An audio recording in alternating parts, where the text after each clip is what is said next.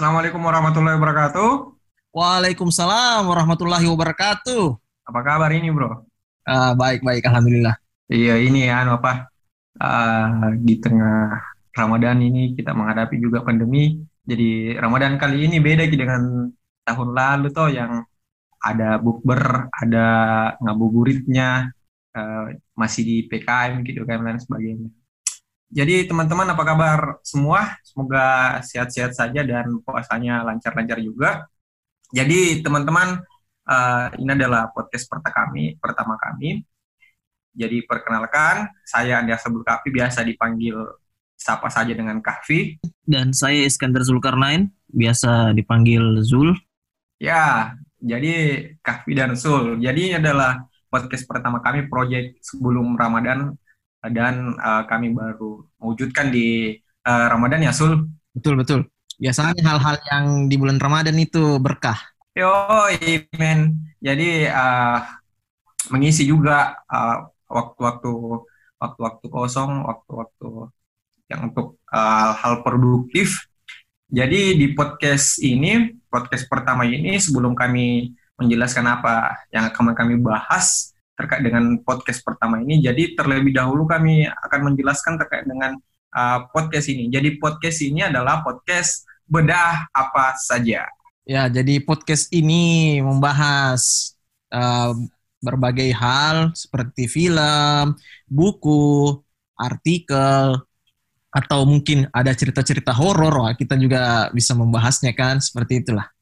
Ya betul. Uh, jadi nanti teman-teman kalau misalnya uh, teman-teman juga bisa berbagi cerita, nanti kami akan memaparkan uh, misalnya nanti di episode tentang cerita horor uh, atau bedah tentang cerita-cerita horor atau pengalaman-pengalaman teman- teman-teman terkait dengan pandemi ini, uh, nanti teman-teman bisa berbagi. Nah, jadi malam ini apa nih Zul? Kita mau bahas Zul. Iya, jadi untuk edisi perdana ini kita rencananya mau bahas tentang uh, film, tapi bukan sebuah judul film spesifik ya. Kita lebih mau bahas tentang orang nih, orang di balik sebuah film. Ya, jadi kita mau membahas uh, seorang sutradara yang saya, saya bilang ide-idenya cemerlang. Uh, siapa siapa Sul namanya Sul? Karena yang dalamku juga ini Sul, setiap film-filmnya Sul. Betul sekali. Ya, dia sudah banyak uh, mensutradarai film-film terkenal ya, kayak semacam mungkin ada mungkin yang pernah nonton Inception, Memento, atau The Dark Knight. Nah, siapa lagi kan First kalau bukan ya The First Sight, mungkin teman-teman sudah dari na- nama- nama-nama film itu sudah bisa lah tebak film apa itu. Apa sutradaranya siapa gitu kan. Nah, sutradaranya itu Christopher Nolan. Ya, uh, lebih nama lengkapnya itu Christopher Edward Nolan. Ya, Jadi Christopher Edward Nolan ini lahir di London 30 Juni 1970, sekitar ya berapa mungkin kira-kira sekitar 50 tahun Mila. ya, Jadi uh, selain dia sutradara, dia juga penulis, produser, uh, dan dia blasteran lah begitu antara campuran Inggris sama uh, Amerika. Menarik. Jadi kalau dilihat ke ini Sul uh, sudah banyak sekali ini Sul film-filmnya, film-filmnya uh, Christopher Nolan. Jadi malam ini mungkin kita bahas sedikit saja deh uh, ini beberapa filmnya yang uh, yang kalau bisa dibilang apa Sul Uh, banyak plot twistnya Sul ya. Ya, betul, betul. Sul. Dia itu spesialis plot twist kan. Dia suka membolak-balikkan pikiran-pikiran penontonnya. Jadi uh, misal saja Surya kita bahas Surya. Satu itu ada ini Memento. Jadi kalau di Memento ini uh, film misteri thriller Amerika Serikat eh, tahun 2001 di mana uh, pada film ini bercerita tentang uh, memori lah atau uh, apa uh, memori karya Jonathan Jonathan Nolan. Mungkin Sul bisa jelaskan lah sedikit apa itu film Memento Memento ini. Iya, kalau Memento itu kan ya tadi lebih tepatnya ini film tahun 2000.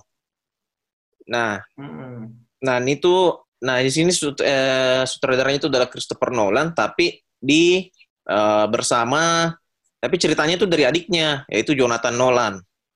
Nah, terus terus terus. Jadi uh, dan ini ratingnya tinggi loh 8,4 waktu itu dan itu sudah tinggi lah Jadi, dibandingkan mungkin uh, susah sekali sekarang kan mendapatkan film yang ratingnya 8 dan uh, fakta menarik di uh, apa film itu kan uh, itu bisa dibilang film yang melejitkan lah, melejitkan uh, karirnya seorang Christopher Nolan seperti itu. Iya, jadi uh, filmnya itu tentang uh, apa? Seseorang yang bisa dibilang amnesia gitu kan. Dia orang se, ada satu orang yang uh, apa? Namanya Leonard.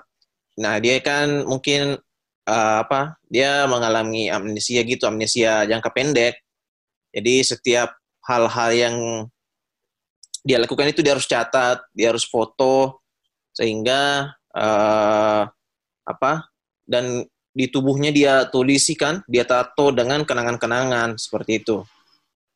Nah, ya betul. Jadi uh, uniknya di sini uh, sutradara ini um, ini apa namanya adegan yang paling yang paling ininya saya yang paling berkesan itu uh, waktu ini setiap setiap setiap dia melakukan sesuatu pasti dia pergi ke uh, tempat tato ya tempat tempat tato kemudian menato setiap uh, hal-hal yang dia ingat di uh, badannya jadi ketika dia ingin uh, mengingat sesuatu hmm. dia tinggal uh, melihat tato di badannya uh, akhir ceritanya bagaimana Zul?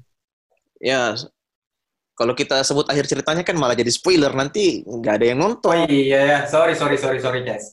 Jadi nanti tinggal nonton saja toh.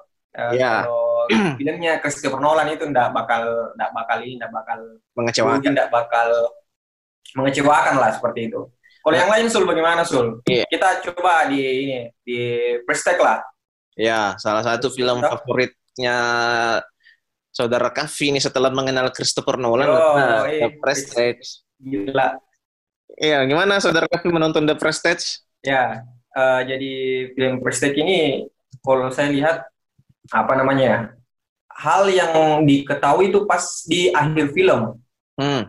Jadi saya nontonnya itu dua kali sul. Di yang pertama itu uh, agak membingungkan. Uh, terus yang keduanya baru saya paham oh ternyata uh, film ini uh, seperti ini. Nah, mungkin ini Ya. Uh, ini sih film lama ya. Karena ini film tahun 2006. Ya. Uh -uh. Dan keuntungannya itu secara komersial bisa dibilang cukup sukses ya dengan walaupun budgetnya minim tapi keuntungannya 109 juta dolar atau ya berapa ya itu?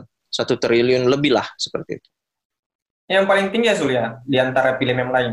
Sebenarnya kalau yang paling, yang paling tinggi. tinggi dari film-filmnya Christopher Nolan, yang paling tinggi itu uh, The Dark Knight Batman. Oh, The Dark Knight ya. Tapi mungkin hari ini tidak kita bahas gitu atau kita bahas sedikit saja lah. Nah, itu The Dark Knight nah, karena kalau The Dark Knight kan uh, banyak sekali kita bahas ini film sudah sering. Sudah sering dibahas lah kalau The Dark Knight kan di mana-mana. Betul. Apalagi uh, anunya toh pemerannya dapat di Piala Oscar. Apa itu? Heath Ledger yang meninggal. Mm -mm, yang nomor Joker.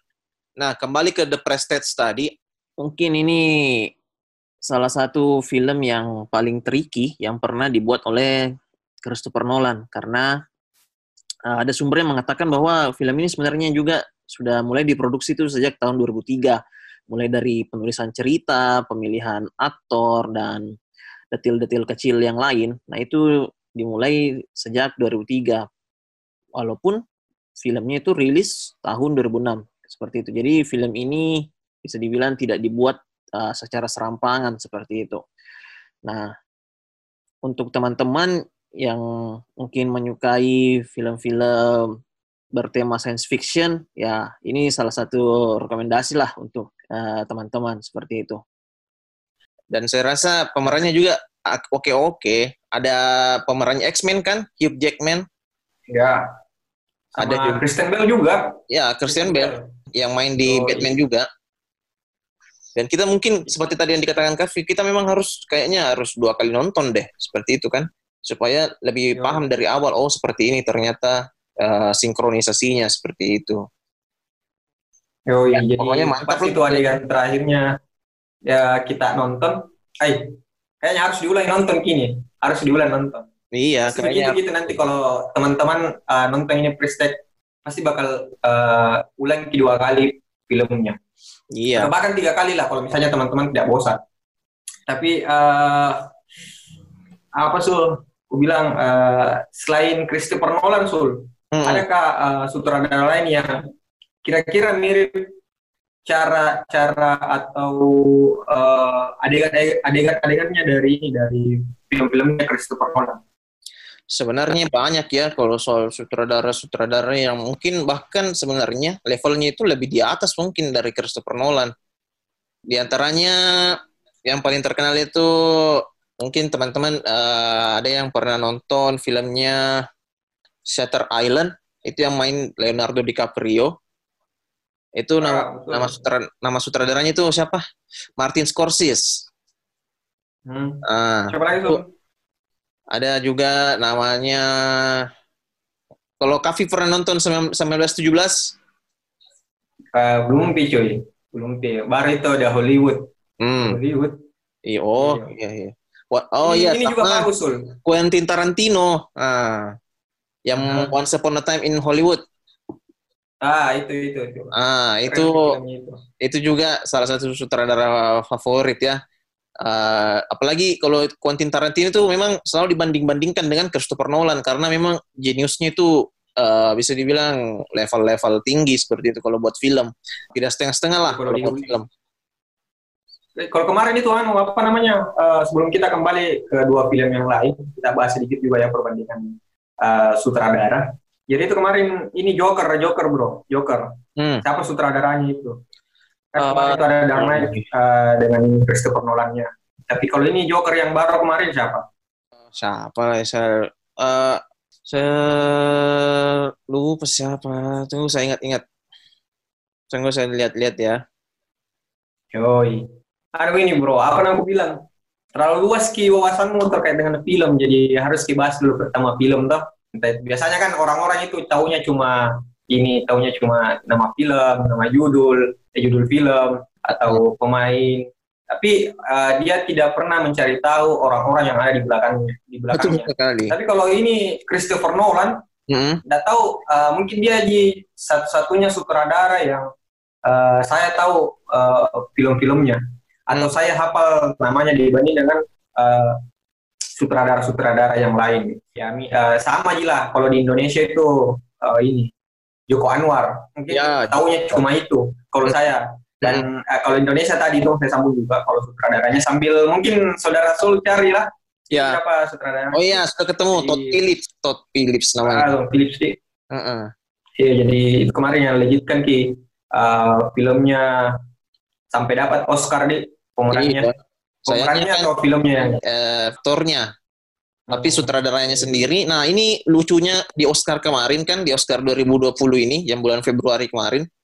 Ini Todd Phillips bersaing dengan dua sutradara-sutradara yang saya sebut tadi, bahkan tiga yang saya sebut tadi. Ada Martin Hmm. Scorsese, eh, terus Quentin Tarantino, semua masuk nominasi. Sama eh, siapa? Hmm. Christopher Nolan, semua masuk nominasi. Tapi tidak ada yang menang dari di antara mereka. yang menang. Yang menang itu yang eh, sutradaranya ada Parasite. Wow, Nah, pertama kali bro ini dari anu, dari Asia. Heeh. Membanggakan lah. Meskipun Iya. bukan dari Indonesia toh. Nanti kapan-kapan mungkin uh, sutradaranya Gundale itu dapat ya. ya. kembali. Ya kembali Ki, mungkin lagi di anu di, di filmnya atau karyanya dari Christopher Nolan. Jadi mungkin tadi uh, ini Pristek lagi nih bro, bagaimana Pristek ini? Mm-mm. Eh, Pristek. Inception. Ah. Inception. Inception. Salah satu film yang menurut saya endingnya cukup menyedihkan sih. Kalau saya menurut saya ya menyedihkan sekali sih endingnya. Dan itu endingnya kayak ini Ki, nah gantung Ki. Nah suruh Ki berpikir lagi-lagi dia suruh berpikir. Mm-mm. Kan itu di endingnya nih Inception Mm-mm. ada itulah yang berputar, Uh-uh. yang berputar itu kayak, kayak semacam eh, gasing Mm-mm. yang membedakan antara dunia nyata sama dunia mimpi. Betul. Jadi ketika dunia dunia nyata uh, apa gasing itu berputar berarti dia ada di Dunia mimpi. dunia mimpi. Mm-mm. Tapi ketika gasing itu uh, ini apa namanya Berhenti. jatuh atau berhenti berarti dia ada di dunia nyata. Ya. Dan eh, menariknya dalam film ini di akhirnya juga lagi-lagi di akhir eh, sama dengan film eh, sebelumnya yang kita bahas First Time. Jadi di sini penonton disuruh lagi berpikir, Hmm. disuruh lagi berpikir apakah eh, sang pemerannya ini yakni Leonardo DiCaprio Mm-mm. apakah dia ada di dunia nyata atau di dunia eh, ini di dunia Mimpi. mimpi. Mm-mm. Tapi banyak spekulasi sih Mm-mm. dari beberapa ini dari beberapa komentar-komentar di YouTube eh, di blog-blog juga macam beropini kalau eh, ini Leonardo DiCaprio Le- Leonardo DiCaprio dengan nama di ininya di nama di filmnya itu Cop Mm-mm. eh, dia Apa? nyata atau mimpi? Sebenarnya nyata atau mimpi? kayaknya sih dia di dunia nyata.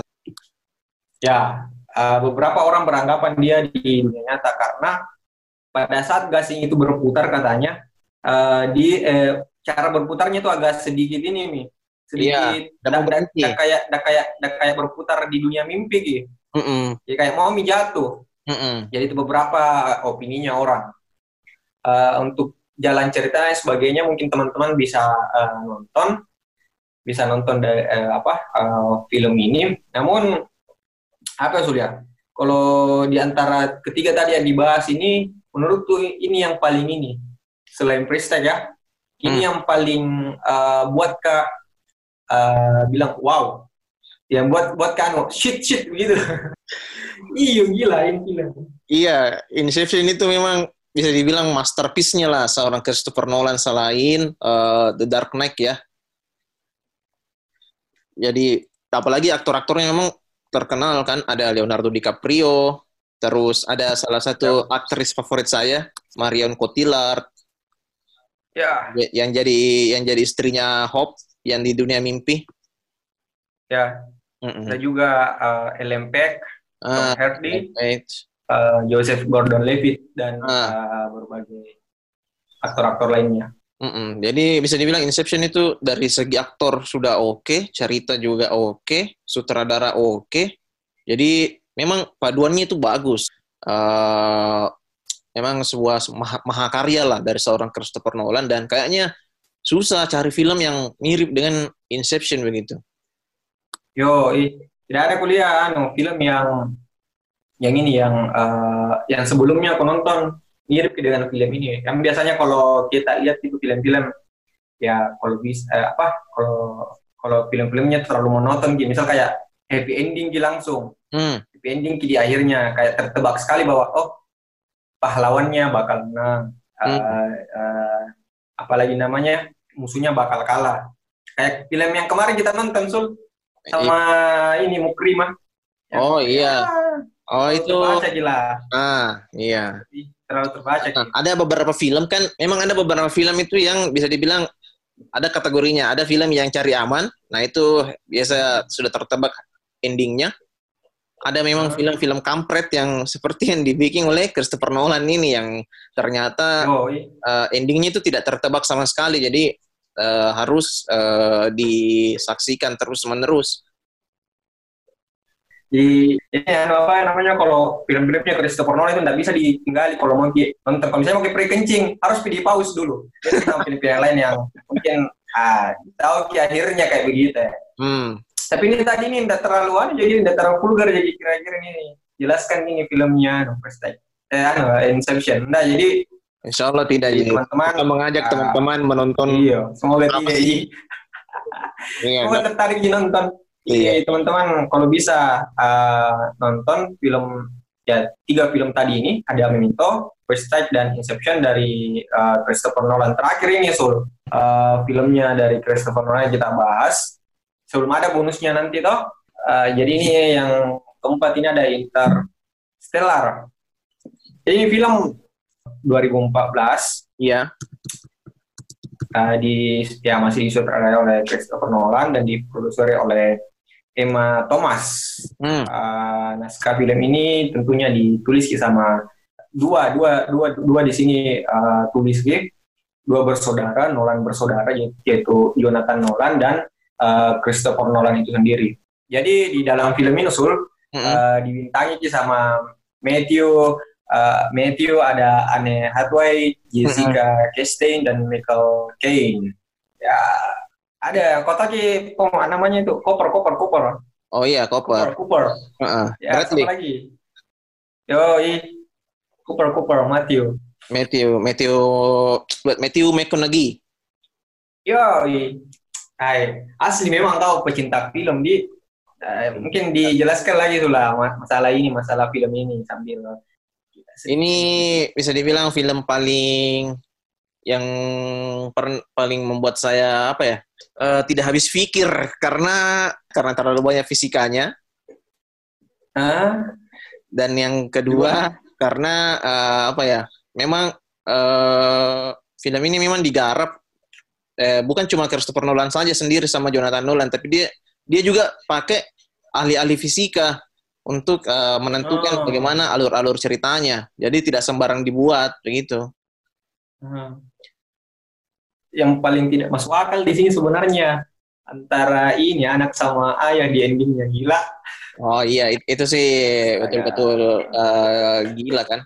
Karena kan ada teorinya kan satu berapa ya? Itu planet apa ya yang dulu dia datangi? Kan ada satu planet di film Eh, itu yang dia datangi. iya iya ada Terus endurance bukan Ah. Eh, bukan lupa. Edmunds Ah, Edmund. Antara Ed- Edmunds Mans Hmm. eh, endurance Ketika dia sampai di satu planet kan ternyata beda sekali kan perbedaan waktunya dengan di bumi. Misalnya satu jam di planet Iya. itu ternyata tujuh tahun di bumi begitu.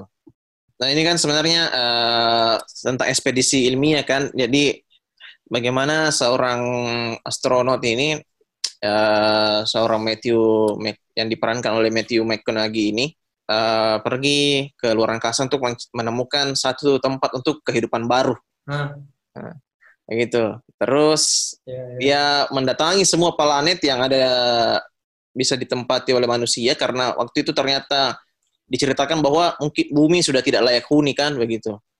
Aha, Akhirnya. Nah, akhirnya diperintahkanlah astronot ini untuk mencari eh, apa satu sat eh, planet-planet untuk ditempati. Ternyata setelah dicek mereka sampai di planet-planet kan, yang ada ya planet yang pertama mereka datangi ternyata eh, tidak sesuai harapan karena ternyata lebih banyak eh, airnya, Bet- hmm, ya akhirnya air, Dan terus air- gravitasinya tidak cocok dengan manusia. Kemudian Ya, akhirnya eh, sampai ke perjalanan menemukan ya pokoknya ribet lah seperti itu. Jadi susah lah di mungkin kalau kita baca sinopsisnya mungkin ah film apa ini? Memang harus kayaknya dinonton langsung seperti itu. Jadi ada beberapa planet itu tadi yang saya sebutkan itu yang eh, dikunjungi Eh, di setiap planet itu ketika kembali kini astronot beberapa astronot berbeda ki semua ininya berbeda ki semua waktunya misal yang tadi ada mungkin tujuh, tujuh tahun eh, misalnya tujuh hari tapi perbedaan eh, perbedaan dengan bumi itu eh, sekitar eh, 10 tahun Mm-mm. jadi ketika dia kembali kita ketika dia kembali di bumi itu sudah ini 10 tahun eh, dan dia masih eh, di umur yang sama wajah yang sama Mm-mm. dan eh, tidak ada perbedaan dengan eh, ini dengan dirinya Mm-mm. berbeda ki dengan anaknya yang di bumi. Bumi. Mm-mm. Tapi paling menarik di sini Sul karena eh, orang yang orang yang suruh ini astronot eh, ini menjelajah planet itu kemudian mengadopsi ki anaknya ini Eh, tadi siapa namanya? Cooper. Ah, Cooper. Adopsi ki anaknya diadopsi anaknya eh, untuk dijadikan sebagai fisikawan juga. Iya lucu ki karena eh, sama ki sama ki ininya sama ki apa eh, bentuk tua ketuaan mukanya lah kayak gitu ya. sama tua ki dia mukanya oh iya di film pak Mm-mm. jadi ini juga film yang salah satu film yang apa ya uh, main blowing. Dan memang tidak main-main. Kan tadi sudah saya bilang ini film uh, direncanakan memang dengan baik. Buktinya dia pakai ahli fisika untuk uh, buat cerita ini. Jadi bukan sembarang hmm. film mungkin kayak Star Wars. Jadi rumus-rumus fisika yang ada di dalam film itu bisa dibuktikan begitu.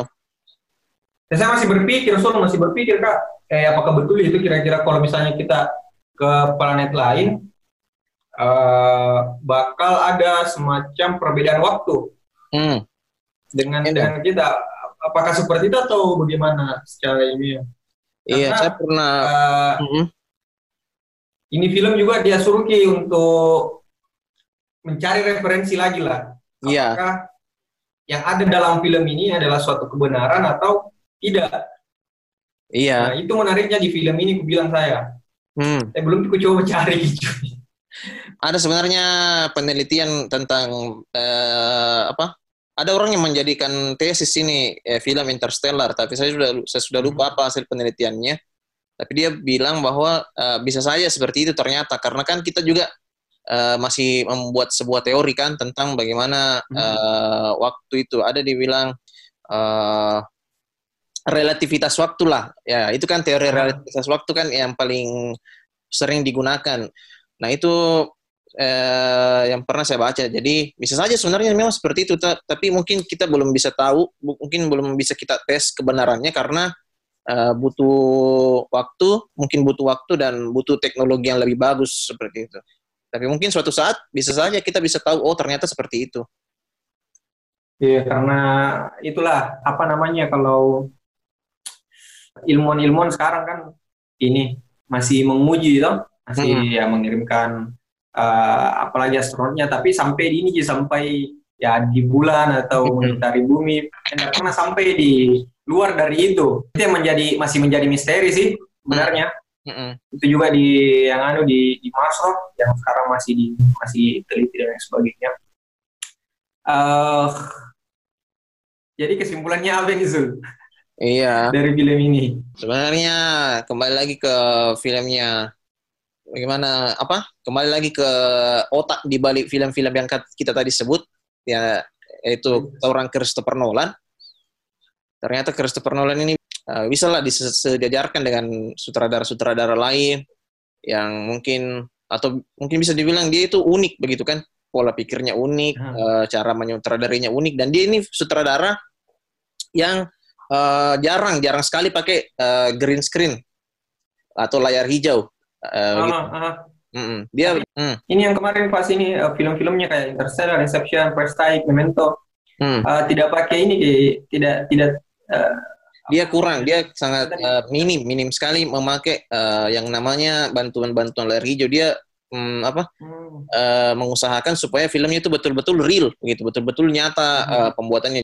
Kentara aja sih dari anunya, dari tampilan-tampilannya kayak nyata sekali gitu. Mm -mm. Cukup beda sih dengan film-film kayak uh, apa ya film-film kayak Star Wars atau film uh, Avengers Avengers yang butuh ini tuh butuh mm -hmm. banyak di setiap adegannya itu layar hijau. Mm -hmm.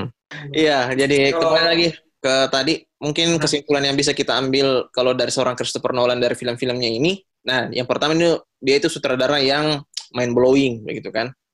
Uh, terus uh, tidak tertebak film-filmnya. Kemudian uh, ini untuk teman-teman yang mendengarkan ya wajib lah kalian cari-cari filmnya karena selain membuat selain membuat kalian terhibur, membuat kalian juga tambah cerdas begitu kan. Gitu. Yo, tambah cerdas. Yo, kayak film-film sinetronnya Indonesia. Yo, Ah, gitu.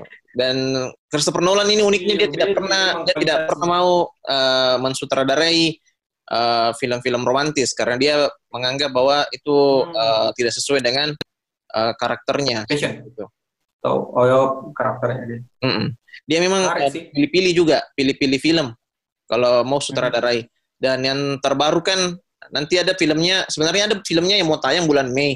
Tapi uh -huh. karena ada COVID uh, akhirnya uh, ada cupit ada oh, cupit uh -uh. akhirnya ditunda sebenarnya filmnya ada filmnya judulnya Tenet tapi akhirnya ditunda uh -huh. hmm, dari bulan Mei kayaknya mungkin kalau saya baca ditunda ke bulan November gitu. Jadi kita tunggu-tunggulah karya-karyanya lagi dari Christopher Nolan kan. Iya, kayaknya banyak banyak ini membludak nanti film bro di bulan-bulan Mm-mm. uh, antara September sampai Desember ta- untuk tahun ini kayaknya. Iya, kita Karena harapnya beberapa- cepat berlalu lah COVID ini. Iya, karena beberapa film saja waktu kita nonton kita sebelum itu waktu di bioskop uh, beberapa film langsung me- memindahkan ini jadwalnya toh Mm-mm. karena ini karena ya dia juga pasti mau kejar uh, inilah uh, jumlah penonton. Iya. Kayaknya nanti kita harus nonton Mariposa. Weh, Mariposa. Ngeri. SMP. Aduh, bagus tau, bagus, bagus, bagus. Kita dukung film-film Indonesia. Baper. Yoi, kita dukung lah. Iya. Eh, jadi secara total filmnya itu Christopher Nolan itu dimulai kalau saya lihat ini di eh apa ya, semacam biodatanya begitu dari tahun 1989 dia memulai Mm-mm. sebagai penulis ya juga sebagai produser. Sampai sekarang itu sekitar ya ada sekitar 14 dan ya 15 kayaknya sama yang bakal tayang nanti. Jadi ya berkualitas semua lah. Iya. tapi ini mengherankan Sul kenapa Christopher Nolan tidak ini? Maksudnya eh, mengambil alih lagi kayak film-filmnya Batman. Ada atau bagaimana? Iya. film-film dari ini. Uh-uh. Sebenarnya dia eh, apa? Kan memang dia tidak pernah mau bikin film Batman-nya yang keempat. Kan dia ada triloginya kan, Batman itu. Ya, ada. Batman Begins, Iya betul. Batman The Dark Aha. Knight, kemudian Dark Knight. eh, The Dark Knight Rises. Hmm. Aha. Itu eh, Christopher Nolan itu eh, dia bilang memang idenya untuk Batman itu, ide, ide kreatifnya untuk Batman itu dia cuma sampai tiga film itu saja. Jadi dia tidak kepikiran untuk melanjutkan eh, filmnya Batman seperti itu. Jadi dia cukup sampai di tiga saja dan memang eh, di endingnya Batman The Dark Knight Rises yang terakhir itu film Batman yang terakhir juga sama seperti film-film yang lainnya juga ikut ngegantung seperti itu. Ini itu yang kayak gantung kata anu ki. Kayak mau dihajar, hajar di mukanya. Iya dan ada orang beberapa orang yang eh, menanyakan endingnya langsung, tapi dia menganggap bahwa di situlah fungsinya sebuah film karena mengajak kita untuk berpikir dan biarkanlah Hmm. penonton yang menentukan ha, endingnya seperti itu. Eh, mirip sebuah ini, jadi mirip puisi lah, kayak begitu Iya. bilang. Maksudnya eh, puisi itu kan eh, bagusnya tuh kalau orang lain yang interpretasikan sendiri. Mm-mm. Ya mungkin adopsi kini ya atau Christopher Nolan. Eh, Iya. apa makna dari puisi itu? Tujuan Mhm. dari puisi itu. Iya, jadi biarkanlah orang yang menginterpretasikan eh, endingnya. Mirip juga dia, anu, eh, rata-rata ada, ada beberapa sih film-film cerita pendek juga di Indonesia yang menggantung ki, yang misal kayak Balik Jakarta, Hmm, pernah nonton itu? belum belum. Dia itu filmnya juga gantung di akhir dan eh, hal-hal semacam itu sebenarnya yang eh, apa? Kalau di situ saya baca eh, apa? Di situ sih, di situ di situ berkualitasnya pro- apa? Sutradara kalau bisa kita buat orang lain ini eh, gantung sepertinya. Ya, jadi teman-teman, eh, ini mungkin podcast pertama kami, jadi yang butuh sebenarnya kritik juga dan saran dari apa yang eh, kami tampilkan ya. Jadi Betul. ini perdana, perdana toh, perdana dari apa yang kami eh, dari podcast beda apa saja. Jadi untuk selanjutnya itu ya nunggu saja ya apa yang mau kita bahas. Apakah kita bahas film lagi atau bahas eh, yang lain? Atau panggil di eh, bintang tamu di Hmm. edisi kedua. Yang yang bersedia saja lah. Siapa yang bersedia teman-teman yang bersedia eh, bisa juga uh, menawarkan dirinya untuk menjadi bagian dari podcast ini atau kita yang undang Gisul bagaimana Hmm. Gisul? Betul. Berun- beruntung gitu orang kalau kita undang di langsung iya jadi uh, sampai di sini saja teman-teman podcast pertama kami demikian Sul Yap. semoga sehat selalu dan bangun jaga sebentar sahur Ah, insya Allah. yo yo. Pena Ya, malam ini lah mau tidur dulu Assalamualaikum warahmatullahi wabarakatuh